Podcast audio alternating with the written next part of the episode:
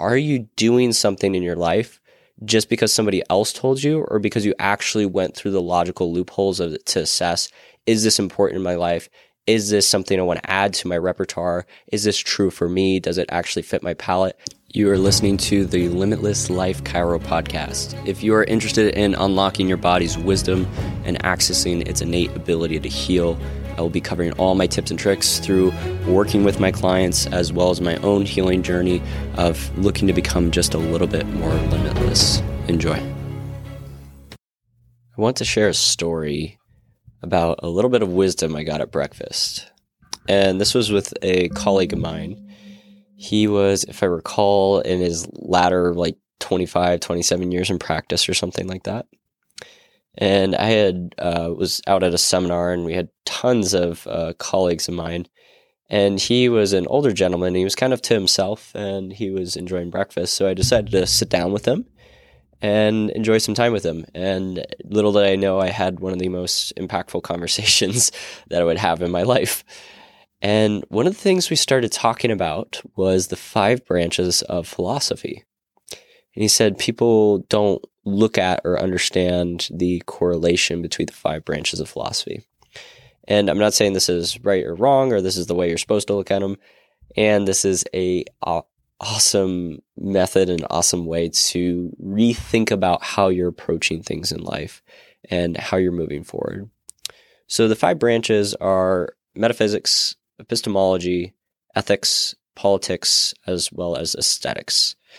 Now, uh, there is, and this is what he specified to me, which is there's an order to them. And I just stated them in that order for a particular reason. And he said something that's really unique about society right now, and this is what I was taking from the conversation, is that people typically have been utilizing the branches in reverse.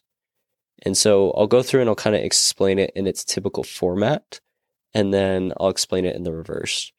So we start with metaphysics, and metaphysics, and I actually have the definitions pulled up here just because it gets a little bit more complicated once you actually start stepping and studying.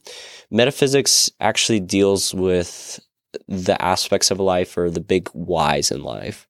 And it kind of starts from the beginning and really asks the question like, why should I even bother doing this in the first place?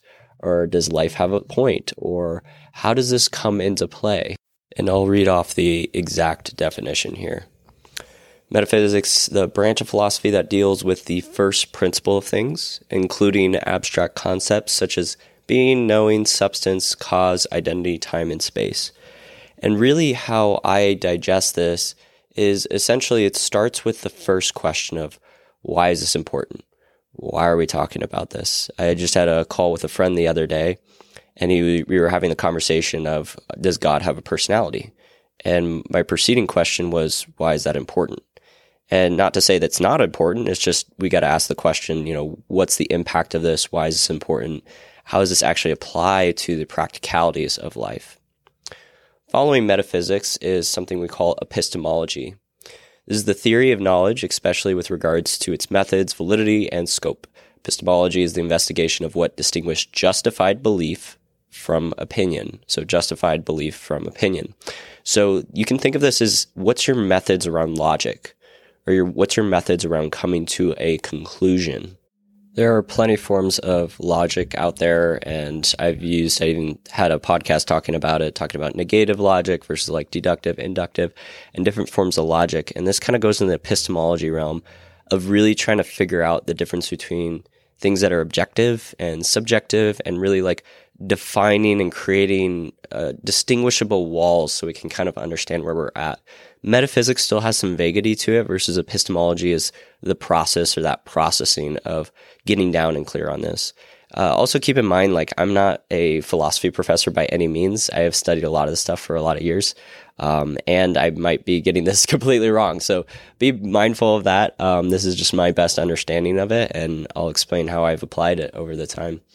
Uh, next one is ethics. So the ethics is essentially what is like the moral behavior and kind of the goods and bads and how you conduct yourself and what you consider right and wrong and a way of life and the way you're proceeding.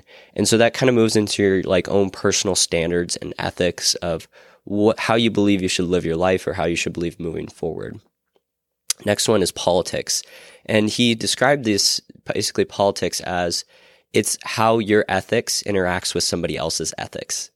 So your personal standards and moralities and ways of what you think is right or wrong and how you come together with another human being and then find that middle ground and conversing and how you politicize or how you work with somebody else to create ethics and standards of having multiple individuals with different types of opinion. And then the last one is the aesthetics, which is the way it's expressed or the way that it is um, conversed or basically the funnel or filter or the way or canvas that it's being painted on and created and how it looks and shows up in the world. And so what's recommended is, and what he stated to me was, it's recommended to follow that exact process. So in metaphysics, we ask the why. Why is this important? Why should I even bother doing this in the first place? And then we utilize logic and what we know to be able to distinguish the whys and understand the whys. And that even feeds back up into metaphysics of trying to understand or create structure to this weird abstract concepts. And then from there, we move into, well, if that's my why, and this is my logic behind it, then this is how I'm going to conduct myself. This is the behaviors that I'll start activating in life and how it actually applies to life. And then how do you take your standards knowing that somebody else is probably going to have a different opinion and how will you interact with them in that process? And then lastly, the aesthetics, which is how is that going to look in application? What's what's the and sometimes in chiropractic referred to as the art. What's the actual expression of that that will take? What will look like? What's more the nuances and the logistics and more of the nitty gritty? And so I'm going to take. Um, I usually use veganism as an example because this is what came up in the conversation when we were talking about it. Is I've come across people who choose veganism, and I ask, you know, like why do you choose that, right? I'm asking the metaphysical question. Why did you choose veganism? Why is it important to you or vegetarian, right? And I've gotten before where people are just like, well, it's healthy for you, isn't it? And what happens here is people utilize it in the reverse. So they see the aesthetic of something or see the aesthetic of a choice and they take it on, but they don't really have a justified, like logical reason of why they have taken on that behavior in the first place. It's more generalized, it's more vague. And it's because they start with the aesthetic and then they ch- they move with the politics. So they're picking the aesthetic and the way they look in regards to how they interact with others. And then that also starts determining their behavior as an individual.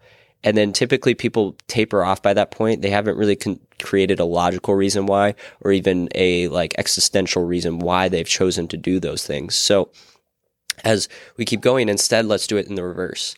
And so I love asking this question to folks of just trying to get down to the why of like whittling through their logic. And it's not to like break them down or make them wrong or right or anything. I'm not really looking to do that. I just want to understand where they're coming from so I understand how their world operates and how they work and I get a better understanding as a person of the person. And I like this because I get more connection in life. And really, what I'm looking for is to understand people's operating system better so I can understand myself better. And really, that's kind of my main goal in life is just understanding myself more and be able to understand and feel and experience myself more. So as I understand others better and the reasons why they choose things, I kind of coincide or parallel it with my own systems and my internal and ask me, how does that correlate to my why? And how does that come into my why? And does it feel uh, true for me as well? And if not, okay, it's not. Or maybe a part of it's true, or maybe the whole thing is true. Whatever that might be, it comes into this picture of what's going on. So let's approach it from instead a starting from the metaphysics. I might ask somebody, "Hey, why why'd you become a vegan?" And they say, "Really, it's because I see that all life is precious." All life is precious and these living animal lives and all that type of stuff. And I see it that we are more designed as humans, and I'm spitballing this, I'm not a vegan by the way, but I'm just spitballing this as an example, is I see the world as important and see life as important. And therefore, I don't want to be taken away or adding energy to this idea of taking away animal life or taking from animals. Is I believe it's more important from a political standpoint as well as a health standpoint to be not consuming animal products. And so from there, I'm like, wow, that's a really good why. And so it's like, what's your logic behind that? Well, my logic is uh, you know, I see that the intestines is longer, and longer intestines is an indication of more of a herbivore type of uh, consumption, not purely, but it's showing signs of a more of a herbivore. We look at our teeth; we have grinders. We have grinders, which is more designed for breaking down vegetables, right? Breaking down fruits and all this type of stuff. And of course, I personally have arguments against this, but again, I'm just going to stick with the example. But, um, and then from there, so it's like we have this logic of seeing that. And then we say, well, look at the amount of methane production and how it's affecting the earth in regards to the amount of cattle that's available. Because um, basically, the gas released from cattle is a large contributor to the Earth's atmosphere and all this type of stuff. And so then there's like a logical understanding and reasoning behind why they have decided that ideology or decided that concept.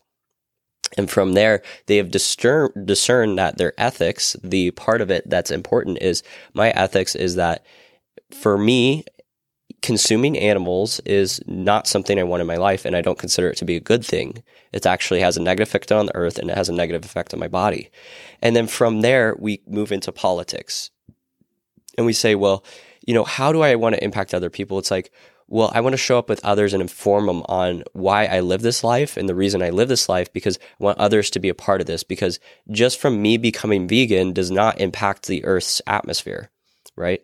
It has an imp- impact on the environment. So then we can look at that aspect of it and we say, okay, this is politically, then I'm on the end of trying to reinforce others to be vegan or something like that. It might look like that. And then the aesthetic is, what type of restaurants are you going to? What types of food are you eating? What types of, right, right, the actual application, what does it look like to be a vegan and how does that actually look on your body and all that type of stuff? What's the actual like grounding aspects of it? Um, and so a lot of companies often will start to match the aesthetics of somebody who is in the same ideology or philosophy. And so also on top of that, we're using those companies, we're using different products. And so that also has an aesthetic or an appeal or look. And, you know, we call that a brand in a company, but it's, it starts to match up and synchronize with that aspect of it. And so I think the biggest thing I want everybody to get away from this concept is start with the why. And I know Simon Sinek wrote a book on this, is really starting with the why. And I wanted to describe it in a little bit more of a theory based term and as well as going with like, like original philosophy, essentially, and looking at it from that perspective. And I also want you to be mindful of people who are starting from the aesthetic. I always, I usually will follow up. I mean, it's probably not every time, but I usually follow up with a why when somebody has some type of extreme behavior. I'm like, why do you do that? Like, why do you choose to do that?